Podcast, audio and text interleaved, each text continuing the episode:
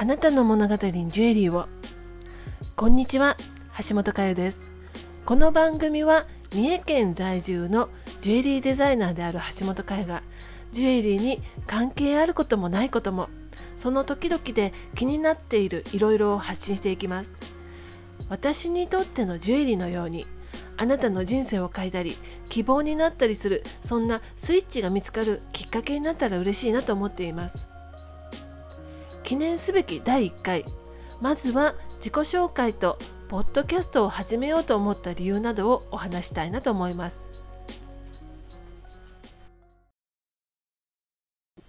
改めましてこんにちは、ジュエリーコーディネーターでありジュエリーデザイナーの橋本佳代です。あれ、なんかこの人オープニングのしゃべりと口調が違うやんって思われた方、そう普段の私はこんな感じなんです。三重県生まれ三重県育ち、そして今も三重県在住なので、関西弁に近いイントネーションの話し方なんです。お仕事ではなるべく伝わりやすいように標準語に近い話し方を心がけてますけれども、ですますじゃない標準語はね、まあね、はっきり言って話せません。なんか恥ずかしいんですよね、声も違うし標準語で話すときは声が自然とね高くなってしまうんですよね。ポッドキャストは一番自然な私をお伝えできたらいいなと思ってますので、いつもの私で三重弁でお話したいなと思ってます。記念すべきだいいっかい、そもそもあなた誰なんて思われている方もね多いんじゃないかと思いますので、自己紹介とこれまでの経歴、まあ、職歴とか今までの私のことをねお話したいなと思います。えー、っと私は今ですね、三重県四日市市でポン・デュ・プレジールというオーダーメイドジュエリーサロンを運営しているジュエリーデザイナーです。にせんじゅういちねんから始めましたので、今年でちょうどじゅっしゅうねんですね。生まれは真珠のふるさと三重県伊勢志摩出身です。経歴としては伊勢志摩のリゾートホテル、鳥羽のパールジュエリーブランド、伊勢の真珠卸会社、そして今に至るというか、まあ独立なんです。このお話をすると、いずれ独立するために着実にキャリアをね積み重ねてきたんですねって言われる方もねいらっしゃるんですけれども、実はお恥ずかしいぐらいノープランのね人生なんですよ。目標に向かって失敗しないようにね着実な方法をって、夢に向かって無駄なことをしたくないって思う方もね多いんじゃないかと思います。でも個人的には、人生はなるようになるっていうか、無駄なことは一つもなかったんじゃないかなと、これまでの私のこう通ってきた道を思うと思えるので、寄り道に思えたねあれもこれもね意外とね役に立ってるんじゃないかなって思ってます。まずは最初の職場の伊勢志摩のリゾートホテル、覚えてらっしゃいますかね。えっとねにせんじゅうろくねんに三重県で開催された伊勢志摩サミットの会場になったホテルといえば、ご存知の方も多いんじゃないでしょうか。そのホテルが最初の職場でした。でもね、お恥ずかしいんですけれども、求人票のねこう初任給やボーナス、寮間日とかね、そんなところしかね私ね見てなかったんですよね。面接の時に初めてホテルにはね行きました。地元は地元なんですけれども、高級ホテルに地元のね子供なんかね縁はねないんですよね。そう、その時初めて入りました。目先のねお金というかねお給料で希望したホテルなんですけれども、まあ、運よくここに就職できたっていうことは、私の人生の中の幸運のベストごに入るんじゃないかなと今でも思ってます。そこで、まあ、本当にね何にも知らない私にね、接客業っていうのは何なのか、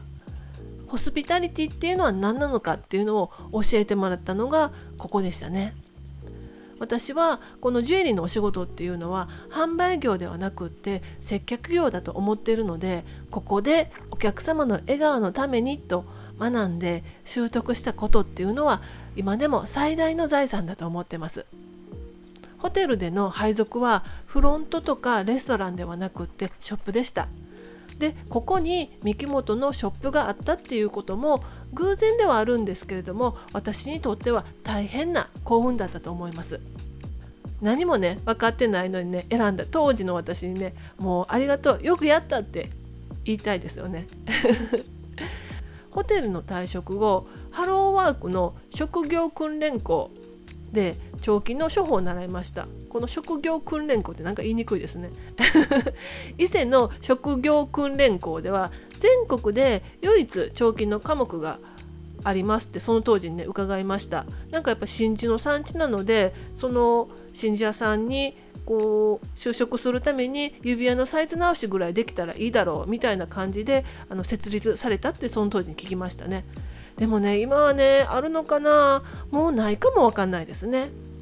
その訓練校に通っていることを別の機会で知っていた当時のパールジュエリーブランドの役員さんに、あのそのまあ会社というかその売り場でアートクレイシルバーのワークショップが定期的に開催されているから、その講師のアルバイトをどうですかしてみませんかって声をねかけていただいたんですよ。で学校が、まあ、訓練校がね終わってからの身の振り方っていうのをまだ全然ね真剣に考えてなかったので、考えながらまあその携わるというかそのね彫金のお仕事みたいなのもなかなかね探してもないものなので、そのアルバイトをするのもいいかなと思ってお受けすることにしたんですよね。その打ち合わせの時に前職がホテルのショップだったっていうことを話したら、えそうなのっていう話になって、いやじゃあさって言って、講師のアルバイトじゃなくってやっぱり売り場に来たらどう、うちに来ないって、明日からどうって、なんかあれよあれよっていう間にねお話が進んで、私もなんかその話の展開になんかついていけないぐらい、ああはいみたいな感じになっちゃったんですよね。でもさすがに明日からっていうのは早いので、私も予定があるので、まあ、気のいい日からねあのお願いしますっていうことでお詰めすることになりました。パールジュエリーブランドでブランドって、まあ、こういうことなんだなということとか、ブランドってでこういう姿勢であるべきなんだなっていうことをほんの少しですが理解できたような気がしてます。その時にもうすでにジュエリーコーディネーターに級はもう取得していて、彫金の処方も分かっていたので、もっとなんか活かせる仕事はないかなって思っていたんですよね。でそんな時に母が見つけた求人広告にジュエリーコーディネーター優遇ってね書いてある求人広告があったんですよ。その後入る真珠卸会社の募集だったんですけれども、田舎でジュエリーコーディネーターっていう言葉を使ってるというか知っている会社があるんだっていうことに驚いて、しかも優遇してくれるなんて、えこれ私にいいんじゃないっていうのを母が思ってくれたみたいで勧めてもらって、そうやなと思って面接を受けて採用していただきました。そこからじゅうねん企画とか商品開発、あとは店舗運営、まあ、新店オープンなんかもねにかい経験させてもらって、本当にいろんなことを経験させてもらいました。ちょっと無茶ぶり気味のボスだったので、無理かもわからんけどなんとかするなんとかするっていうねこう力がねついた気がしてます。独立したきっかけは、まあ、私自身のライフステージの変化で、まあ、一言で言うとそんな感じですね。結婚をして今住んでます四日市に移り住んだんですけれども、四日市伊勢で通勤時間がね電車でにじかんかかるんですよ。それでも頑張れるかなと思って当初の方はね頑張ってたんですけれども、さんねんはね頑張ったんですけれどもね、もうねやっぱりね体力のね限界でしたね。うーんちょっと無理でしたね。こう退職しようと決意するねこう最後の半年ぐらいっていうのは、もうお休みの日はもう本当に疲れて寝るだけ、ね、キッチンにはね立てなかったです。外食か、まあ、帰りに何かお惣菜を買って食べる日々。仕事の方はねいろいろなことを任せてもらったりとかして、本当にね大変よくしていただいたので、この会社でキャリアをねこのまま積み上げたいっていう気持ちもあったんですけれども、この生活を続けていたらそんな前に私の体が壊れちゃうなって思ったんです。なので体を取ったというか健康を取ったというか、まあ、何事もね健康はあってこそ体はあってこそだと思うので、そこはねもう残念だなとは思う気持ちもたくさんあったんですけれども、もうきっぱりとしょうがないって思うことにしました。これはね結婚や出産、まあ、育児とかで自分のキャリア変更をせざるを得なかった女性のねあるあるかもしれないなとは思います。自分の意思ではなくって流れ流されて仕事をしているね私のように見えると思うんですけれども、販売とはまた別で子供の時からジュエリーっていうのは大好きだったんです。ジュエリーに携わる仕事を続けたいって思った時に、在庫を持たない、店舗を持たない、オーダーメイドのジュエリーのお店だったら何のバックアップもない私でも資金も何にもない私でもできるかもしれないって、こうなんかね根拠のないこうひらめきというか自信というか、そういったものがね退職を決めた時にねあったんですよね。そんな風に思い立って当時ね多分ね周りの人は誰もねうまくいくと思ってなかったと思うんですけれども、オーダーメイドジュエリーの仕事を地方の四日市で知り合いも誰もいないところで始めました。そこからじゅうねんです。考えてみれば初めて自分で選んで進んだ道かもしれないなと思ってます。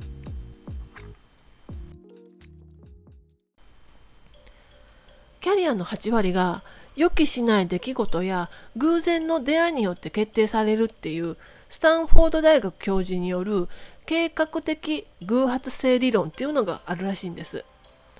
意図しない予期しない出来事や出会い、選択で人生は意外とできてるような気が私もしてます。私の職歴や経歴を見て最初の方にお話ししたんですけれども、上手にステップアップしてるよね、うまいなって言われたことなんかもねあります。人から見るとそんな風にね見えるかもしれません。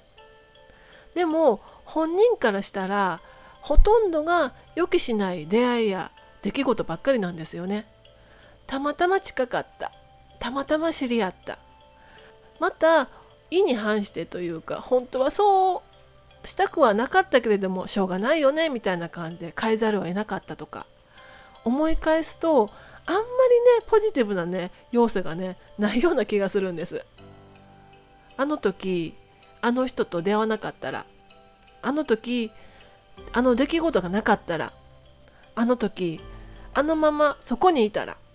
無数のスイッチっていうね分かれ道があると思うんですけれども、選んだりまあ選ばされたりした今っていうのを私は結構気に入ってます。全部がね思い通りとか理想的ってなんてことはね全然ないんですけれども、結構悪くないんじゃないかなと思ってますね。よくね出張の移動中にねこう外を見ながらね思うんですよね。今ここでこうしてるなんてねいちねんまえ思いもしなかったなーって。でもまあねそれはそれでいいんかなって、私の人生何が起こるか分からへんから面白いんじゃないかなって。コロナ禍で思いもしなかった日々っていうのを過ごしてる方も多いんじゃないかと思います。こんなはずじゃなかったって思うよりも何が起こるか分からんからおもろいなって思うことができたらちょっとだけ気持ちが楽になりそうですよね。スイッチは入れるか入れないかを選ぶっていうものではなくって、入ったスイッチを修正してより自分に合うようにね最適化していくもののような気がしてます。何が起こるかわからんから面白いなって無数にあるスイッチをね押しちゃって、とりあえずそして自分に合う方にね変えていきたいなと思ってます。まあ、そんな思いもあって去年 YouTube も始めたんですけれども、出張が多いので出先で動画の編集や撮影っていうのは結構結構難しいんですよね。未編集のね動画がねいっぱいあるんです。もうねせっかく登録してくれた方もいつ更新すんねんってね思われてる方もね多いんじゃないかと思います。音声ならホテルの中でも収録できるので、ポッドキャストだったらもっとねチャレンジしやすいんじゃないかなと思ってます。ここではジュエリーのことは多くあまりね話さないかもしれないです。地方に住んでいて女性で一人でこうやりたいことを頑張りたいって思っている方、そんなね同じような環境の人たちに届いたら嬉しいなと思ってます。概要欄に Google フォームを設置しました。ご意見ご感想ご質問などお待ちしてます。さてだいいっかいめの拙いポッドキャストにお付き合いいただきまして本当にありがとうございました。えっとね頑張ります、更新できるようにそれではまたポッドキャストでお会いしましょう。また聞いてーなー。